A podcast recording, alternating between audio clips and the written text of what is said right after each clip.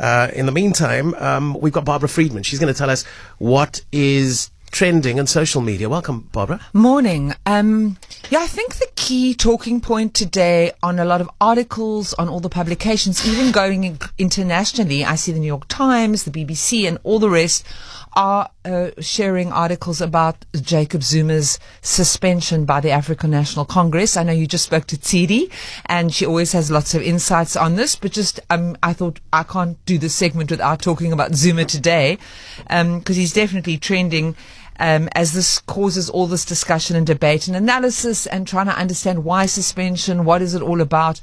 I listened quite carefully to Fikile Mbalula, the SG's presser yesterday. There's clips of that on X and online, where he explains it. Then Newsroom's Zianden Kobo interviewed Cyril Ramaphosa, sat down with him for a little bit, where he talked about, the unfortunate need to do this. And, you're trying to kind of read between the lines and see what exactly is going on. Not always easy to understand. And I thought that an article on The Conversation yesterday, which we also shared on our Cape Talk app, that is by Professor Maseru Mule, who wrote a really, I thought, very, very good summary of Jacob Zuma's history in the ANC and how far back he was of concern to certain people within the ANC. As far back as 1997, where certain people in the ANC were worried about his a dangerous combination of unhealthy ambition and poor judgment. This quoted from Mark Gavissa, who wrote a book at the time.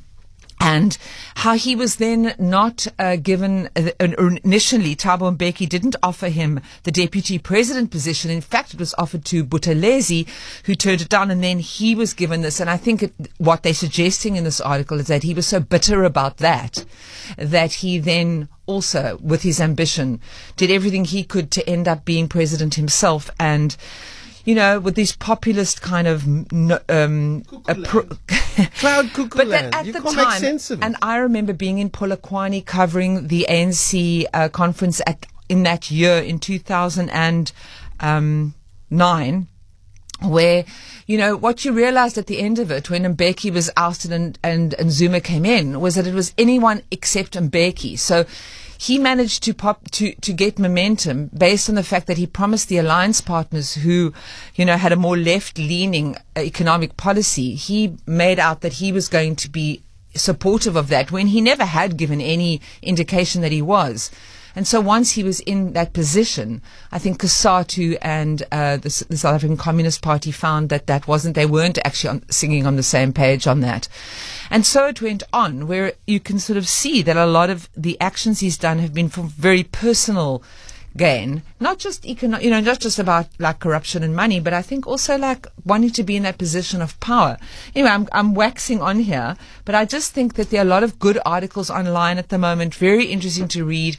And for me, an election coming up, which is just going to be so fascinating to see if someone like Jacob Zuma finally, having been suspended, and the ANC have made it clear they used Rule 25.60 of their constitution. Why? Because it is a rule. It is a rule in their constitution that allows an immediate suspension of a member without that person having any right to reply. So knowing that Jacob Zuma would have diddle-daddled and kept this going for years, they've done something that they were allowed to do within their constitution, which was use Rule 25.60 to immediately suspend him without any argument.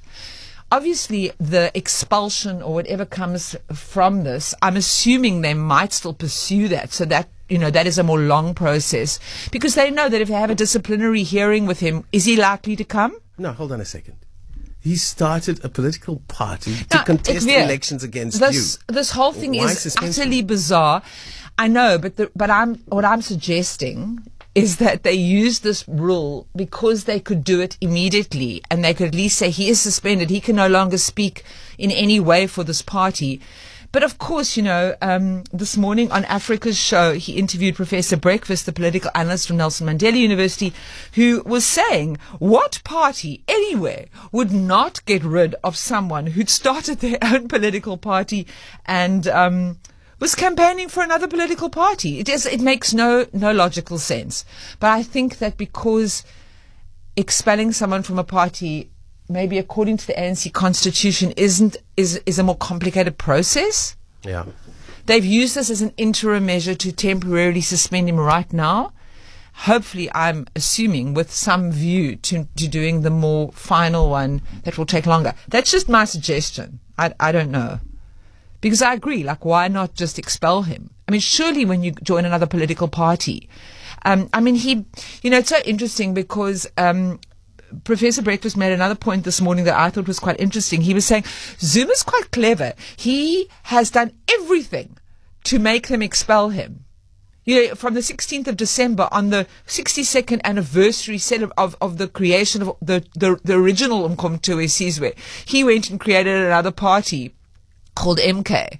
Like, how can that even be something that the ANC would tolerate? And yet they have tolerated it. So he's almost like, what's that word? You know, when you go like, we're like a pearl. The armed part of the ANC. And yet they still have taken all this time to even temporarily suspend him. I don't understand. And nothing so that he sense. Almost has the moral high ground because he never said, I'm leaving the party. He's just kind of gone on his merry way and done these crazy things. Yeah. I don't know. Let's see what happens in this election, but there's a lot going on, which we're trying to get our head around. Absolutely. And then quickly, I just decided to talk about Rand Water, which is trending after this terrible, terrible shooting yesterday in Zachariah Park, which is in Gauteng. 2 dead and 3 wounded in total, one of which was the whip of the Joburg City Council, but one of whom, who's been wounded and is in hospital, but person that died was the Rand Water Chief Shared Services Officer, Tebogo Joale.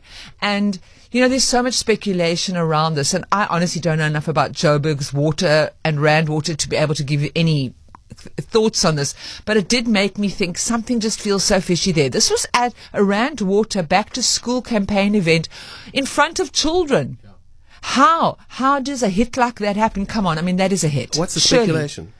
No, I'm just thinking, what is going is the on? Speculation, I suppose so. A hit is the speculation. Was it aimed at the Joburg whip? I think more likely it was aimed at the Rand Water people. And, look at what's going on in Joburg. The last year we have seen water shortages in Joburg, and we know Rand Water have made it very clear that they have enough water. They are not in a drought.